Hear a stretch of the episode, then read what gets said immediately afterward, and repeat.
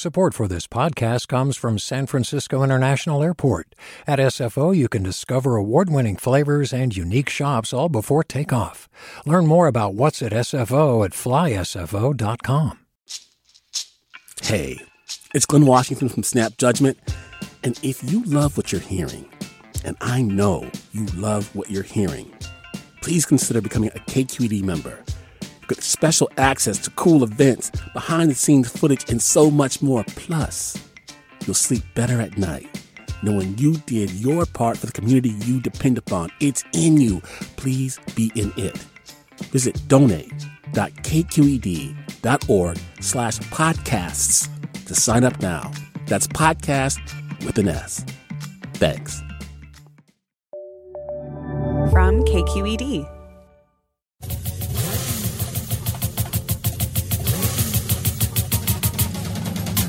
Welcome to Forum. I'm Alexis Madrigal. Diasporic, multilingual, compulsively danceable, wildly popular. It's reggaeton day here on the show. In some ways, this is a cosmic music created through the intermingling and reimagining of reggae and hip hop in the Afro Latin communities of the Americas. The beat is instantly recognizable and deceptively simple, but the story of its creation reveals a complex web of American colonial power, anti blackness, political resistance, and raunchy fun. So sit back, or maybe actually stand up, and get ready for the most fun history lesson you're likely to encounter, featuring Bay Area musical artists Los Rakas y La Doña. That's next on Forum after this news.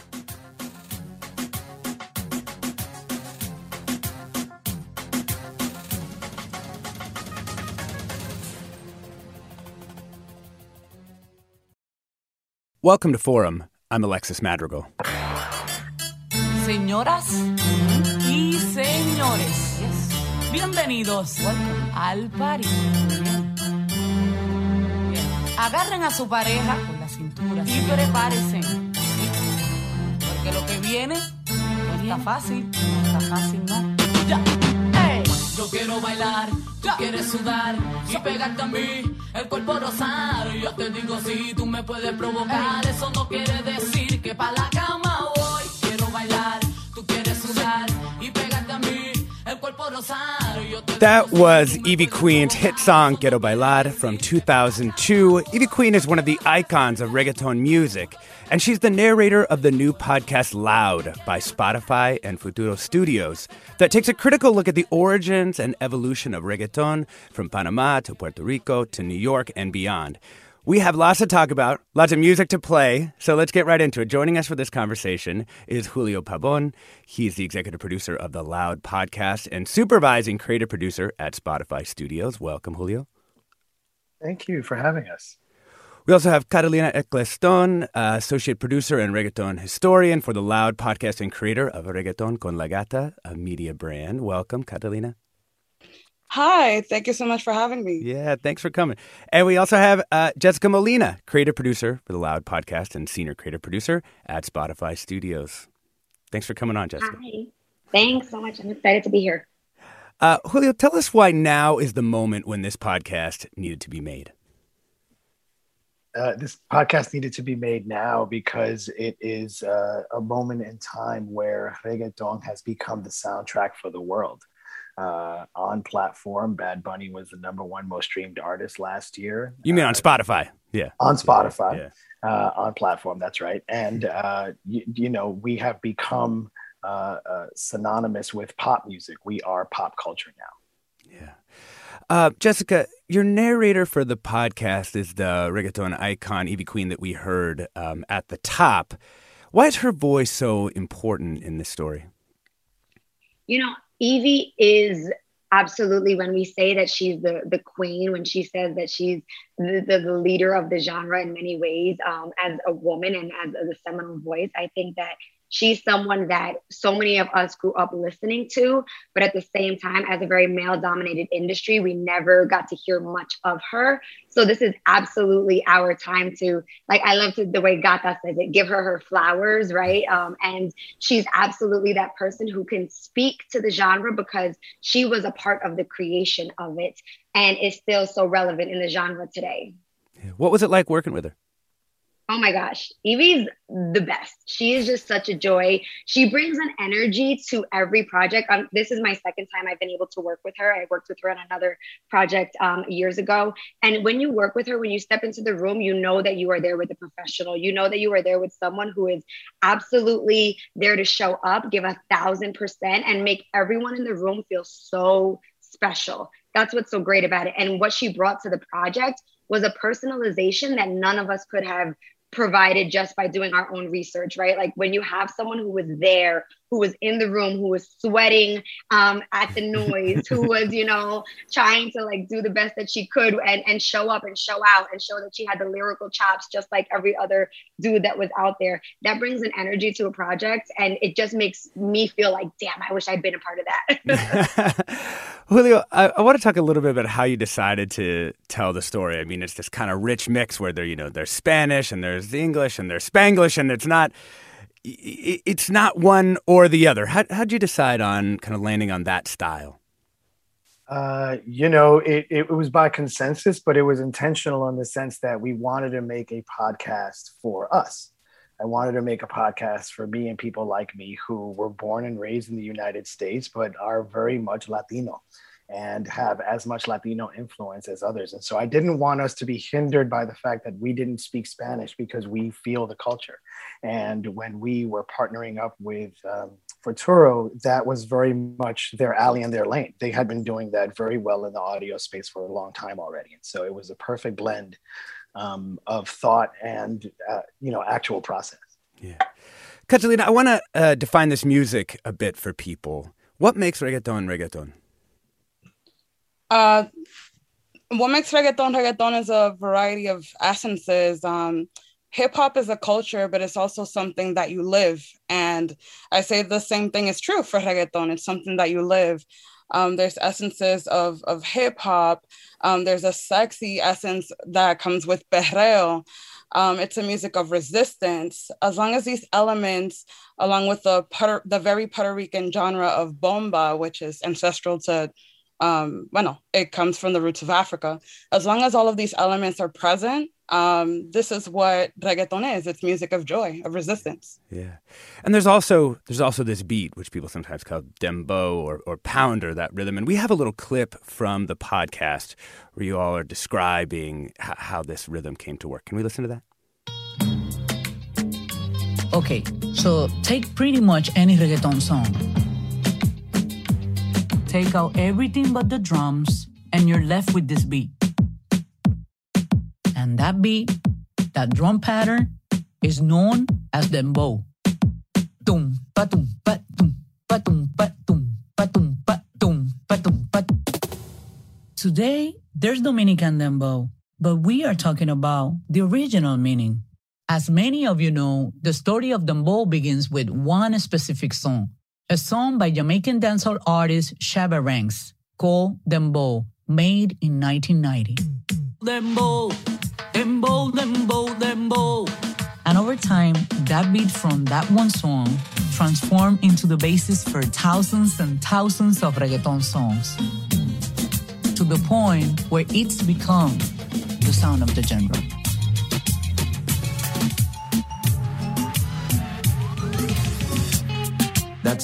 Still the sound that people can identify reggaeton.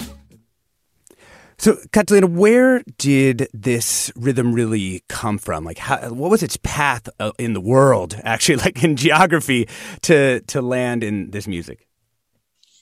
Um, well, it's a very complicated answer, but in short, uh, this music, um, this movement, this musical movement is a parallel movement, right? Um, there were roots that began in Jamaica. You have to give the roots to Jamaica, the flowers to Jamaica. New York, Panama. Um, essentially, the rhythm or the the beat, the dembow beat, came from Sleepy Wonder, the pounder rhythm, um, and that was manifested in um, New York. Um, alongside Panamanians, right, who popularized, who were obsessed first with this rhythm, which is why we are credited as being the first to make reggaeton um, Puerto Ricans just blew it out of the water, right?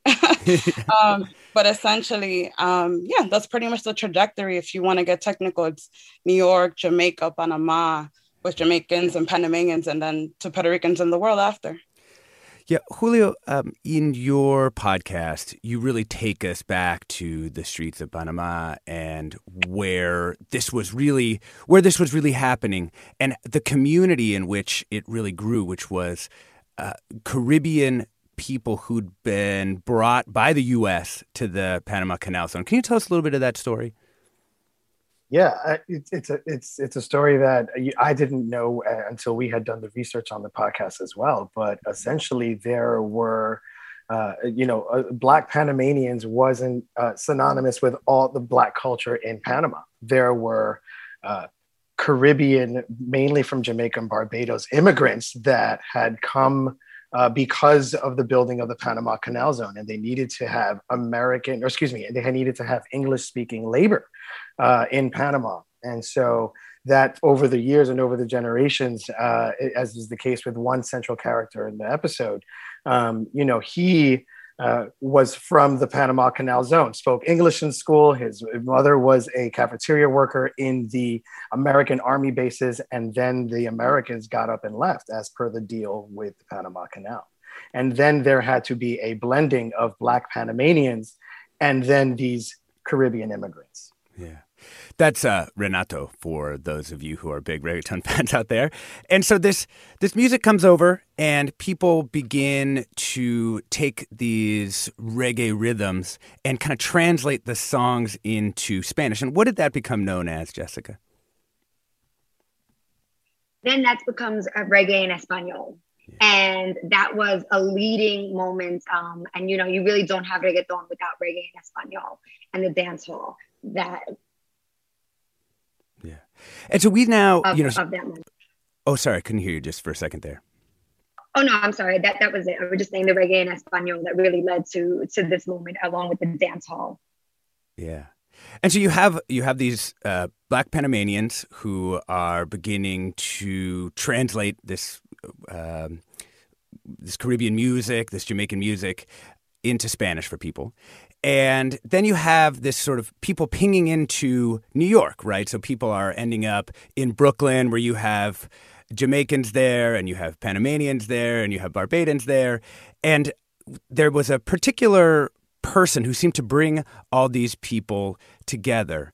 Can you tell us a little bit, Catalina, about La Atrevida?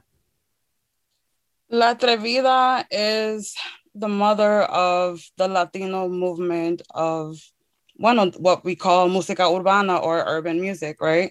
She was the first um, female artist to tour with El General, um, to really hone her own space and um, really cultivate um, well culture in the basement of her house in in Brooklyn, um, which is quite extraordinary. Um, you know, I, I hear Black Panamanians like being tossed around, you know, throughout the conversation, but really it's it's West Indian Panamanians, specifically Afro Antillean Panamanians, and I make that distinction because there was tension between West Indian Panamanians and Native Black Panamanians um, because of things like respectability and things like that. But La Atrevida, um, like I said, like she she was I, I don't want to curse, but she was she was a badass. um, she she really honed her own and and carved the space and spoke to feminist anthems in a time where well nobody else was doing it. Yeah. I'm Alexis Madrigal. This is Forum. We're going to go out into the break with La Atrevida. We've been talking about the history of reggaeton, our new podcast, Loud, from Spotify and Futuro Studios, with Julio Pabon, Catalina Eccleston, and Jessica Molina. And we want to hear from you. Do you have a favorite song you want to shout out? Give us a call now at 866 733 6786. That's 866 733 6786. Back with more reggaeton and forum after the break.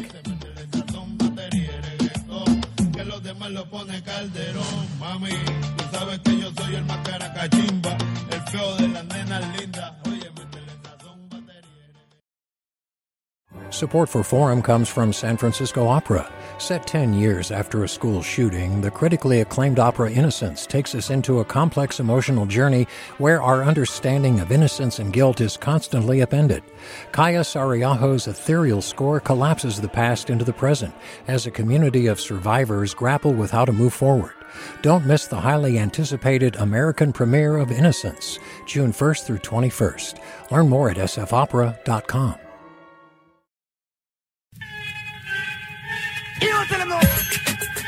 Bueno, esta es la atrevida con un diferente estilo. Saludando a todos los hombres que están dulce. Allá en Panamá, Puerto Rico, Santo Domingo, Nueva York. Óigame, estás dulce, dulce, dulce. Papacito, estás dulce, dulce, dulce. Estás dulce, dulce, dulce. Papacito, estás dulce, dulce, dulce. Desde la primera vez que empezamos a hablar, I'm Alexis Madrigal. Welcome back to Forum. We switched the cuts up a little bit there, so now you've just heard La Atrevida. Going out, you heard listener Andres' favorite song from Tego Calderon. We are talking about the history of reggaeton and the new podcast Loud from Spotify and Futuro Studios that documents it. We've been talking with Julio Pabon, the executive producer of the Loud podcast, Catalina Eccleston, who is the reggaeton historian for the podcast and the creator of Reggaeton con la Gata, which is awesome. Uh, media brand, find it on TikTok, etc.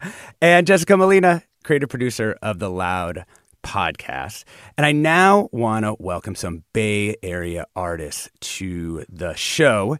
We have Raka Rich and Raka Dun of Los Rakas, the Grammy nominated duo from Panama and Oakland. Welcome. Yo, yo, que sepa, que how y'all doing? Uh, We're good. We're so happy to have you here. And I want you to just tell us about how your own particular music, your creative vision, intersected with this global phenomenon of reggaeton. Well, you know, we we from the Mecca, you know, we from uh, Mecca of reggae in Spanish, so we were we were born in it, you know, it's it's, it's in our blood.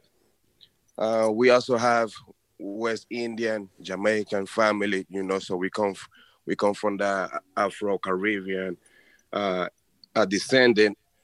But yeah, man, when we started making music, our first our first uh, uh, mixtape was called La Tanda del Bus, um, and then it, we we picked a lot of the old school uh, rhythm from the '90s, Mm. and uh, and we just put put our little flip on it, and we mix it with R and B, uh, R and B, and hip hop, Bay Area hip hop. But yeah, that was pretty much the basic of of of that of that mixtape, trying to teach people, you know, like paying homage to to to to to the people that came before us, and you know, just trying to teach people, you know, the history of of the music where we come from. Yeah. Yeah. So you, so Um, you got can I say Jeru- something? Oh, go ahead. Go ahead. Yeah, yeah, yeah. Yeah, um, yeah, from what he was saying was basically because we would have that conversation with a lot of people when they they ask us about reggaeton and they'd be like, um, you know, they didn't know that it comes from Panama. So we like, man, we got to give them the history. We gotta, um, we gotta do it how how they did it back in the days. La Tanda del Bus. It was basically like we would hop on certain beats and translate um, the music from from English to Spanish, and then you know we we'll mix it in with also with the hip hop from you know being influenced that we are from the Bay as well. So you know, we just wanted to educate the people on on where it started, and you know because sometimes I think history gets erased. You know, um, when when a lot of people start doing things, man, we we forget about the the pioneers, the people who started it, and I think it's very important because um I was saying it's like you know when you go to church, you know what I'm saying. When you go to church, you you know you you got to give an offering because you respect the the house of God, you know, and um you know I don't know if that's the right metaphor, but that's But when you make music, you got to give an offering. You got to respect the. you got you got you got to you got to pay homage to the people that started before you because you don't know what inspired them to to come up with the, with these ideas and what struggle they were going through to come up with these things because this music comes from from really nothing it comes from creating um, something from nothing so for us it's like being a part of the culture being like the last generation of the culture we feel it's important to always pay homage you know because Los Rakas wouldn't be where we at, we wouldn't be Grammy na- uh, Grammy nominated. We wouldn't be in the position that we're in if it wasn't for the people before us. You know. You know, how has the rise, you know, to this global prominence, this phenomenon of reggaeton, how how has it affected people's reception of your music? Um, I think that you know in the beginning it was different, um, but they felt our energy when we would hop on stage, um, especially um, the American people. Because they seen two black kids rapping in Spanish, they were like, "What is this?" They were blown away. you know, it's like, "What is this? What is this?" And then they hear our cadence, they hear our melodies, and we knew that melodies are important because we grew up listening to music from Jamaica, and a lot of the times we don't understand what they were saying. So it's like, you know, the melody was it was really what grabbed us, right? And then um, and I think it, it happened for us too. Like when we decided we wanted to make music, we knew that melodies were important. So when we were performing in front of these people, you know, it was taboo, it was brand new, it was something different. And then they'd be like, I don't understand what y'all saying, but I like it. You know, that was one of the, that's one of the famous quotes that they say about Los Rakas. so um, so for us, it was it was it was a good feeling. And then um, you know, I think that it helped, you know, what we what we contributed, I think helped a lot for for now the urban artists of today um, to have that platform where it's not taboo, where you know we have uh, American people that want to mix in the Spanish with the music when before it was considered corny. You know what I'm saying?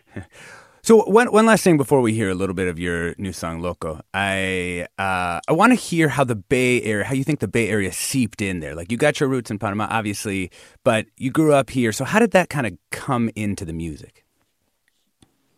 Um, you know, we, we always mix the Bay Area culture with the Panamanian culture. That's why, uh, you know, the first mixer was called Panabay Twist. Um, but, but Bay Area us a lot, man, about being an independent artist, you know, about doing it yourself. Uh, you don't gotta wait for, for a big record label to come sign you. You can have your you can have your own touring, you can have your own merchandise. Uh, that's what the Bay Area have us a lot, you know, and to be original. Yeah, yeah, like the sound also the sound influenced a lot because in the Bay Area you got artists like E40, you got artists like Too Short, you got artists like Zion I, and and you got the Grouch, the Living Legend. It's like a mix of of people, and then we were introduced to a lot of things that we had no clue about, like creating our own logos, selling our own merchandise. Yes, going on tour uh, throughout the Midwest, West Coast, and selling out shows in the middle of nowhere you know, and that's that was important for us to see because, um, you know, it just gave us many options, and you know, it gave us hope to keep keep going. Yeah. Thank you so much, Raka Rich and Raka Dun of Los Rakas, the Grammy nominated duo from Panama and Oakland. Just want to let you know Los Rakas will be performing in the Bay Area for the first time in almost two years on Friday, yes. September 10th at the New Parish in Oakland. Um, also, just want to say, Loco is actually from their most recent album, but it was from 2019. And let's hear that. Thank you for coming on the show. Thank you, guys. Thank you.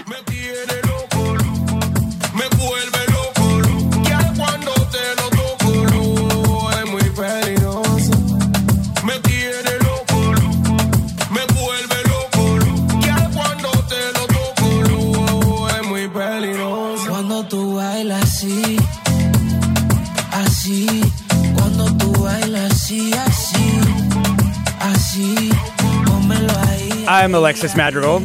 Here on Forum today, we're talking about the history of reggaeton and the new podcast Loud from Spotify and Futuro Studios that documents it. We're talking with Julio Pabon, executive producer of the podcast, Catalina Eccleston, associate producer and the reggaeton historian, and Jessica Molina, creative producer of the Loud podcast. So um, I want to play another clip from the podcast Loud, and this is, this is a short one describing a key node in the making of this music, the Noise Club in San Juan, Puerto Rico.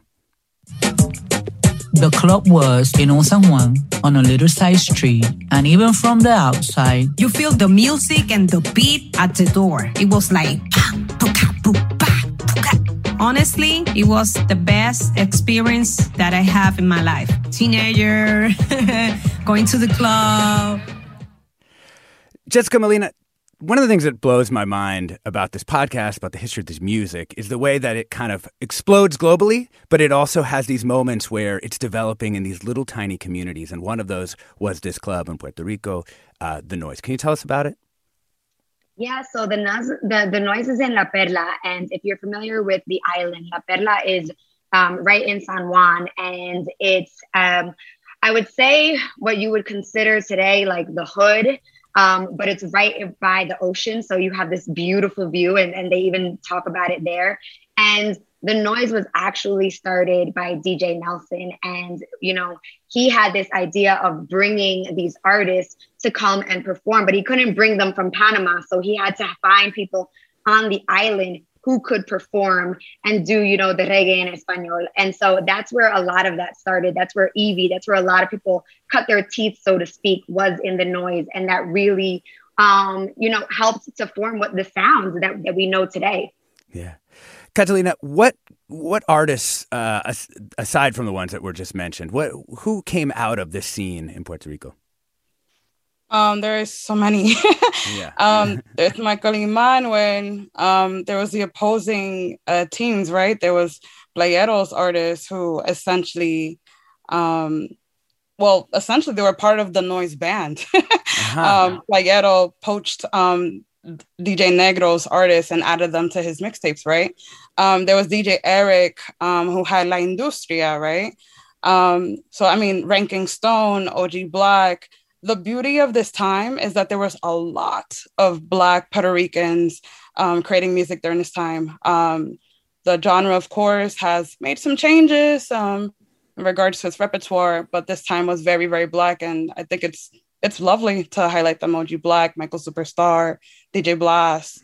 Um, the producers really did their thing um, and really challenged others. Ivy Queen, the only woman. Um, it's, it's it was a magical time in history. Yeah, yeah, it, it really does seem that way actually, and I think you know the star that sort of popped to global prominence out of this scene, right, is Daddy Yankee. Um, and Julio, can you tell us a little bit about sort of how that happened, how sort of one person sort of emerges out of this uh, scene. And of course, all these other people are still famous in their own rights, but this guy becomes sort of uh, the global megastar. Yeah, I mean, you know, the podcast is almost built to like these these central moments around the timeline of the genre. That without these moments, the genre would almost cease to exist, or at least we wouldn't be talking about it today as a global soundtrack.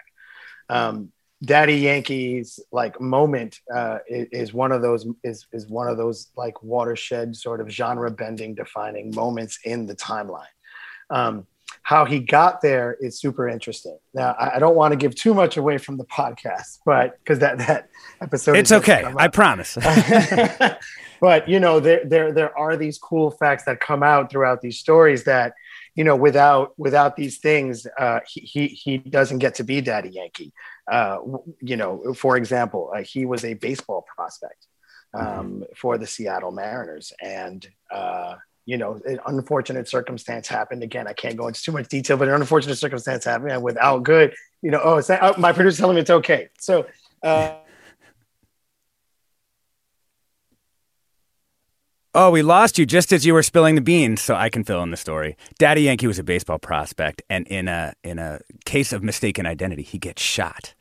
And what grows he gets caught in the crossfire and yeah.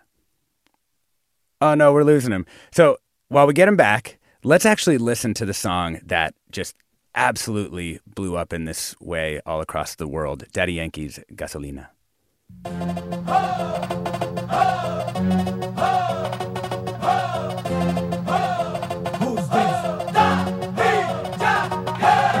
Súmale mambo pa' que mi gata prenda los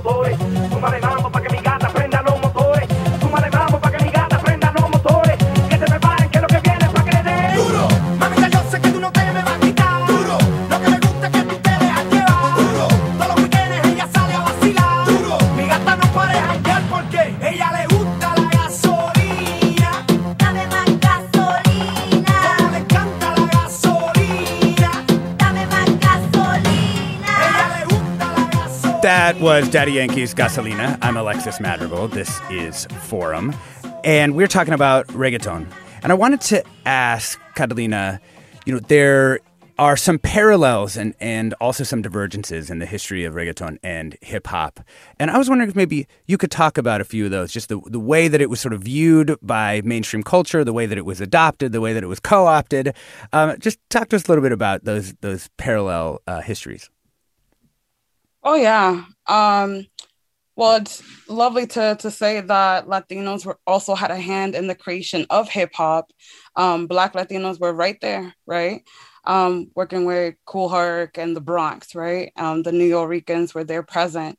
So really, um, I love that you said parallel. um, I love that you know there's this um, intention of of speaking of how it's not so much as a crossover, but if not a, a, collaboration, right? Just occurring in these different spaces. If it's in the Bronx, if it's in PR, if it's in Panama, it's Black people being Black, really, um, and celebrating joy and resistance. Hip hop was born out of the civil rights movement. right? Reggae was so powerful that Bob Marley was able to join in together opposing sides in Jamaica, right?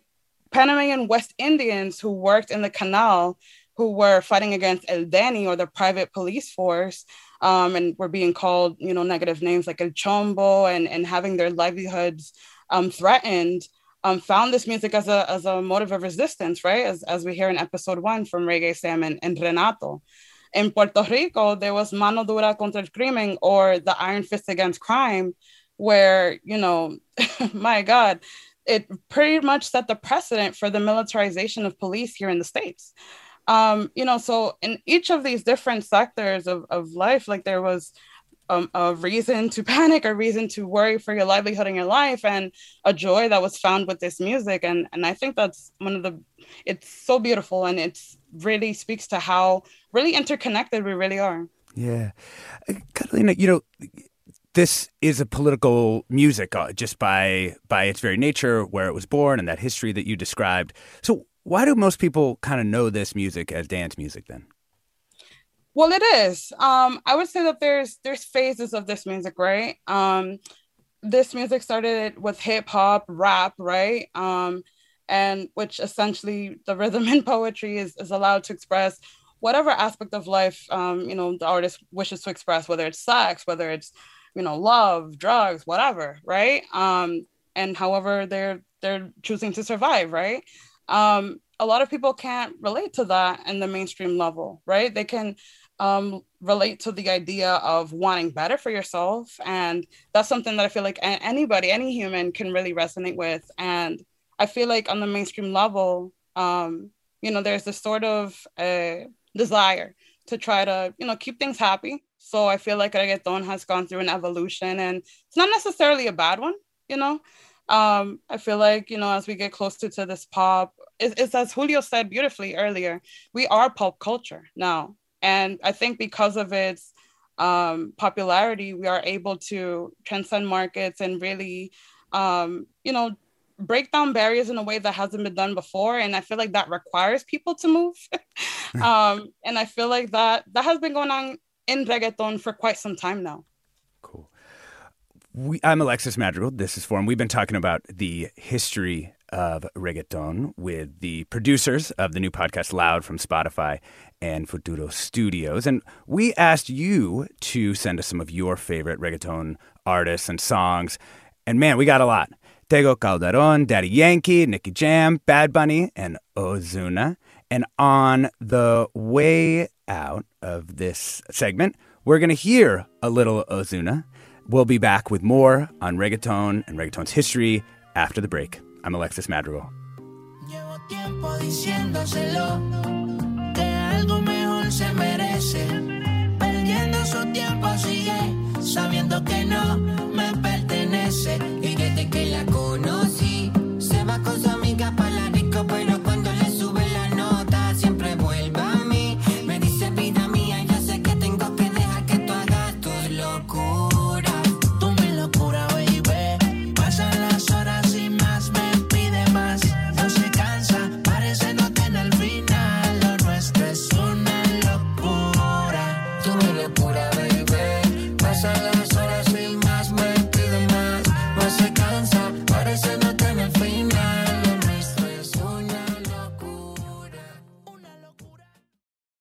We've all got those parts of our house where the internet just won't go. Well, if you had wall to wall Wi Fi from Xfinity, you could worry less about dead spots. Because with wall to wall Wi Fi from Xfinity, you get fast speeds, reliable connection in every room, and power for all of your devices, even when everyone's online. That's wall to wall Wi Fi only with Xfinity. Restrictions apply, not available in all areas, actual speeds vary.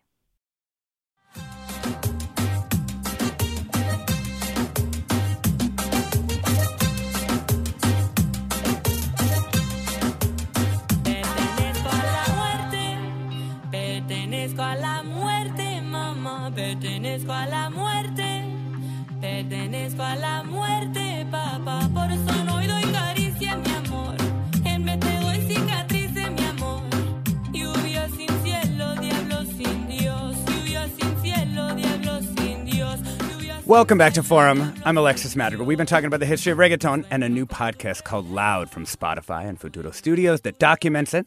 We've had Julio Pabon, the podcast executive producer, Jessica Molina, another executive producer on the podcast, and Catalina Eccleston, who is the associate producer and reggaeton historian for the podcast and creator of Reggaeton con la Gata.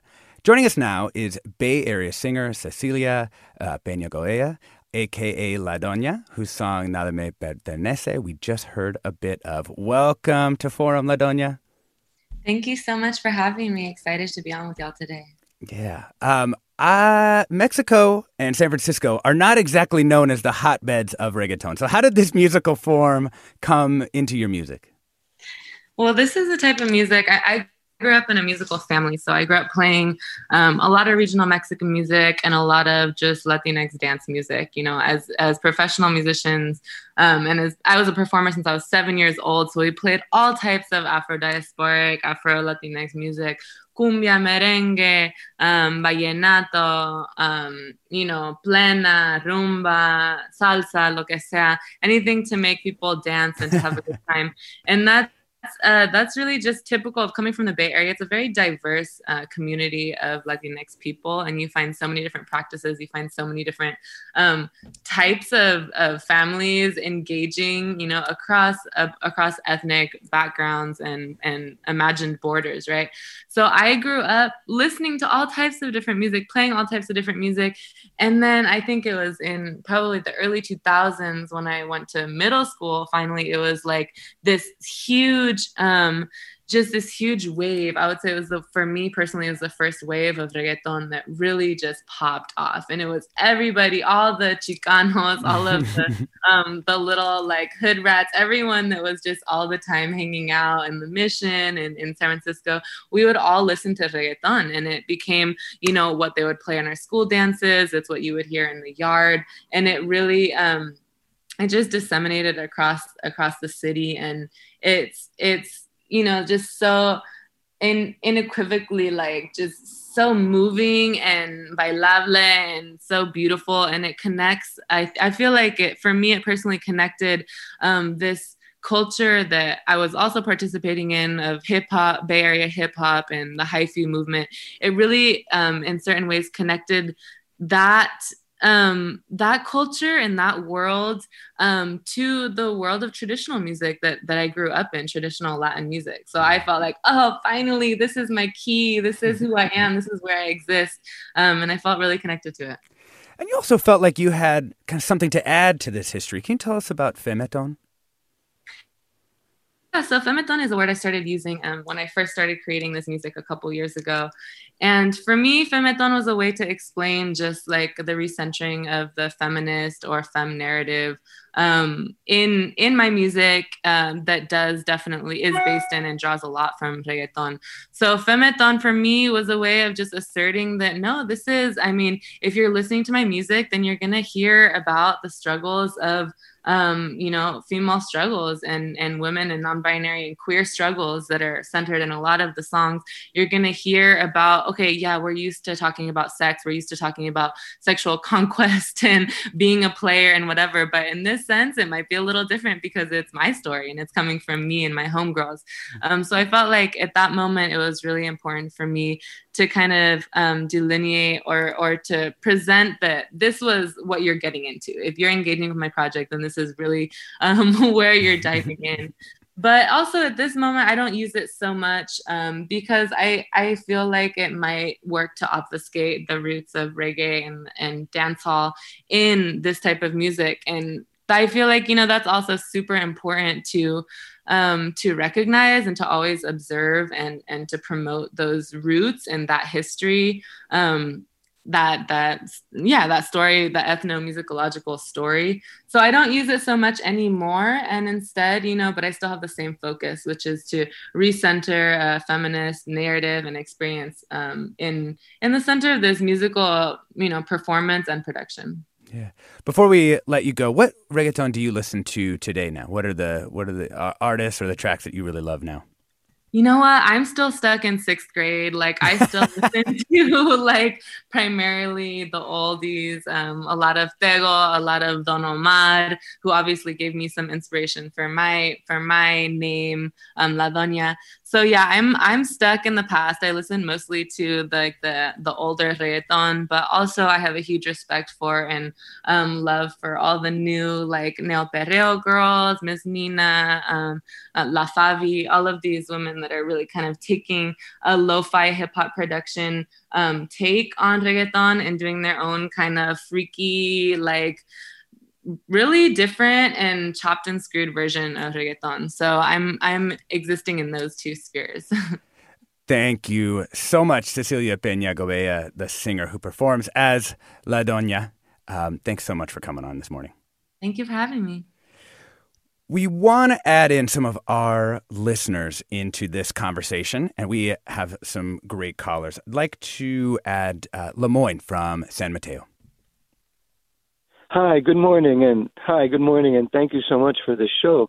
Um, you know, I want and I want to also express the uh, appreciation for the shout out to Panama.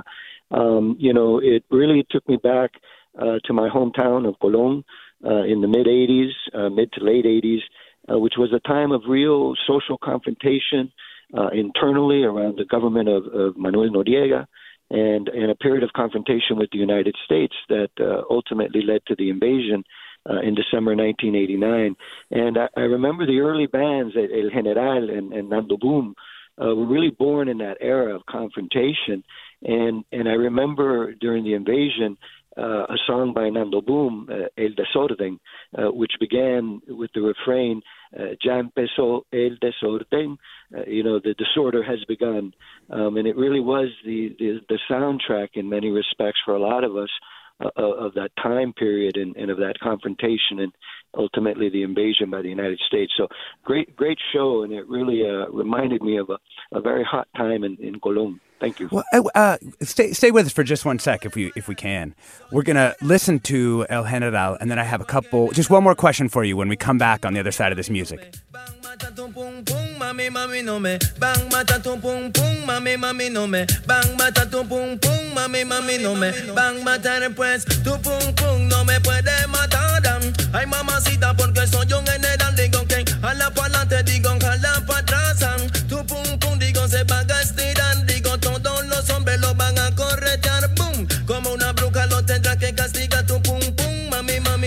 Lemoyne, uh, one more question for you. What do you make of the way that this music has poured forth from this region all across the world? Well, I don't know that I'm qualified um, to comment on that like your guest, certainly. Um, you know, it was a period of social confrontation, and I think that's a theme that a lot of people have been talking about. Um, and all the contradictions and tensions uh, around the country, uh, around politics, around sexism, around homophobia, all of that stuff came out at that time in a real, real hot time in Colón. Um, and uh, so a great shout out to my hometown of Colón. so thank you so much. Thank you so much. Um, Jessica Molina, executive producer of the Loud podcast. You know, the, the United States during this period um, just before and going into the time when reggae en espanol and, and reggaeton are being developed. Is all, all kinds of involvement in Central America. Um, how did you approach kind of that that history? Like not just you know the intra country problems that were going on in panama and other places but also that sort of american colonial influence throughout the americas? That it it's obviously something that we knew that we needed to discuss, right? Because it wouldn't be for, if it wasn't for the, need to construct the Panama Canal, you wouldn't have had these immigrants in this community. And then this m- musical sensation that came out of it, right, would not have happened. So I think that we discussed it the same way that we discussed all sort of complex issues in the sense of saying we need to recognize that these are all complicated. We need to recognize that there was a and, there was a hand that the American government had in displacing individuals, in taking territory from uh, certain individuals, And this is why we have these individuals who were living in these zones. And through that, through those experiences, they still were finding their joy. They still were finding their home and their place and trying to mark their own territory after maybe being displaced and taken from or, or you know having a reality which no longer allowed them to feel safe in their own homeland. Yeah. Thank you. Let's go to leo in san jose. Hello? Hey welcome. Hey how's it going? Now i just i wanted to comment that i'm just floored that you guys are actually doing a show on reggaeton like this, and it just like it taps into uh, my childhood in the early '90s, and it's just so prideful. Like it was just a, a music that at the time, because you know, uh, was born in Puerto Rico but came to the states. I was uh, living in the South and, and and in the hood, and it was a thing that, yeah, there was rap, and I I I was able to diffuse with rap, but something about these uh, like reggaeton uh, uh, mixtapes that it gave me a sense of pride in hearing that it it had that reggae, it had that hip hop, but with that Latin infusion, and also that it bridged the gap between me and my parents because you know I grew up listening to the you know El Combo, uh, uh, um, or El Gran Combo, uh, Luis Manuel, Cuatro Cuarenta, you know merengue, all that kind of stuff, and the reggaeton made a, a bridge for me and my father because then he started listening to more hip hop and he would buy me like Bone Thugs-n-Harmony, things of that nature, and we just started collabing on music together. And I just, I don't know, it's so prideful to hear hear about it. You know, so I, I just want to give you and your um your guests just shout and like thank you so much for doing this. oh man, and definitely check out this podcast if you like this music. It's going to blow your mind. And you also just reminded me of my dad and I listening to Snoop Dogg in our station wagon. Uh, the, one of the greatest memories of my of my childhood. Um, let's bring in um, Suzanne from Napa, California. Hi there. I, I too am enjoying the podcast and have a lot of great memories uh, growing up in Miami in the Cuban American community. And, and one of my favorite songs was uh, Mayor que yo by Wisin and Yandel. And, um, you know, they uh, the, the, the phrase of Dale Cuarentona we loved. And now that I am a Cuarentona, we still call each other by that, which is, you know, a, a, a lady jamming in her 40s. But uh, what I want, my question to the podcast, uh, producers, uh, I would love their thoughts on the song Patria y Vida, which has some reggaeton elements, but talking about social confrontation and the impact that that has had on the island of Cuba, and sort of their thoughts on on reggaeton and and and the interplay um, of what's happening in Cuba. Uh, Suzanne, thank you so much. Uh, Catalina, do you want to to give that one shot? Hi, I want to make sure that I'm understanding correctly. She said um, La Atrevida um, and its influence on Cuba. No, not La Atrevida. The song uh, Patria y Vida by Yotuel and Gente de Zona and, and a couple of other. Um, it's it's it's a mix of, of there's some reggaeton elements. It's it's kind of a a, a blended uh, song, if you will, ah. and kind of the impact it's you know causing all the um, all this turmoil on the island for good turmoil in to bring about change. Oh, I, I, apologize. I didn't hear you correctly. I know the song Patria Vida by Gente de Zona, Yotuel, and Descemer Bueno.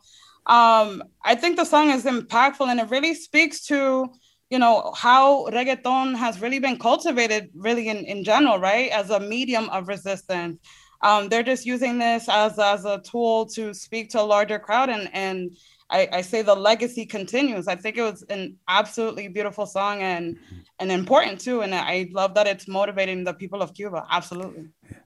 Julio, um, tell me about you know we hear all these great stories about the social impact and importance of this music to different peoples across you know all these Afro diasporic communities. W- what did you see as the mission for this podcast? You know, for us, it was trying to tell as definitive as, of a story and document the history as as accurately as possible.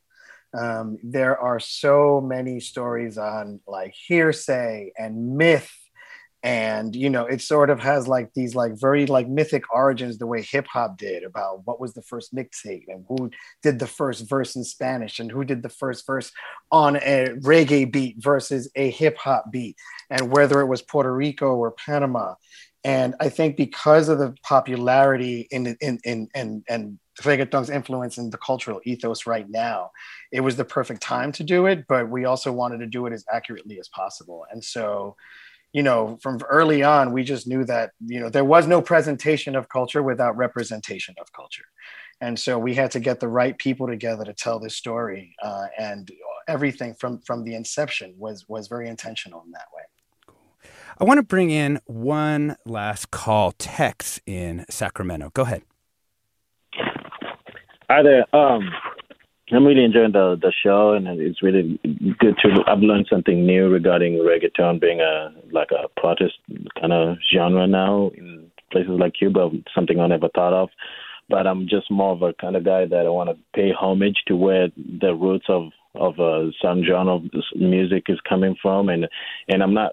We somebody mentioned Shabba Ranks, and that is awesome. And I think uh, we kind of skimmed through that. I think it would just be nice to play anything by Shabba Ranks and and and pay homage to reggae, and hence the term reggaeton is not just tone, but it's reggaeton. So let's play some reggae and let's play some Shabba Ranks and people who actually. actually inspired others to play this music. But this is really good podcast, and I'm really glad to hear that. Oh, Thank you, Tex. I, I don't think we have any Shabba Ranks queued up right now, so I can't play it for you. But people at home, you can definitely go um, take a listen. Um, Carolina, I wanted to ask you one last question, which is, you know, we saw the most streamed song um, I think of all time is Ed Sheeran, Shape of You, which has this kind of reggaeton beat, but sort of turned to Ed Sheeran style. What do you think of it? Think it's a great song, and I wish there was a, a, you know an actual reggaeton remix. I wish I saw more, um, you know, Latino, you know, visibility. But I think it's a great song, and it really speaks to how our sound is what we say pegajoso. It's it's um, you can't get enough of it. It's really, you know, it's it's pegajoso. I translating it into English really doesn't do it justice. Yeah, it's yeah. pegajoso. It really sticks to you, right? It's yeah, yeah, popular. Um, yeah, that's that's what I think of the song. I think it's great, but um, let's let's see Latinos more in these sort of um, when these sort of instrumentations are present. You know. Yeah. We've been talking about the history of reggaeton and the new and very excellent podcast Loud from Spotify and Futuro Studios with Catalina Eccleston, the associate producer and reggaeton historian, uh, Jessica Molina, the executive producer of Loud, and Julio Pabon, executive producer of Loud. This segment was produced by Ariana Prale, and it was so beautifully. Forum is produced by Tina Lauberg, Blanca Torres, Grace Wan, Nina Sperling. Susan Britton is lead producer for the 10 o'clock. Our acting senior editor is Judy Campbell. Our engineers are Danny Bringer, Katie McMurray, and Brendan Willard. Our interns are Kimia Akbar and Jennifer Ng. Our executive editor is Ethan Tova.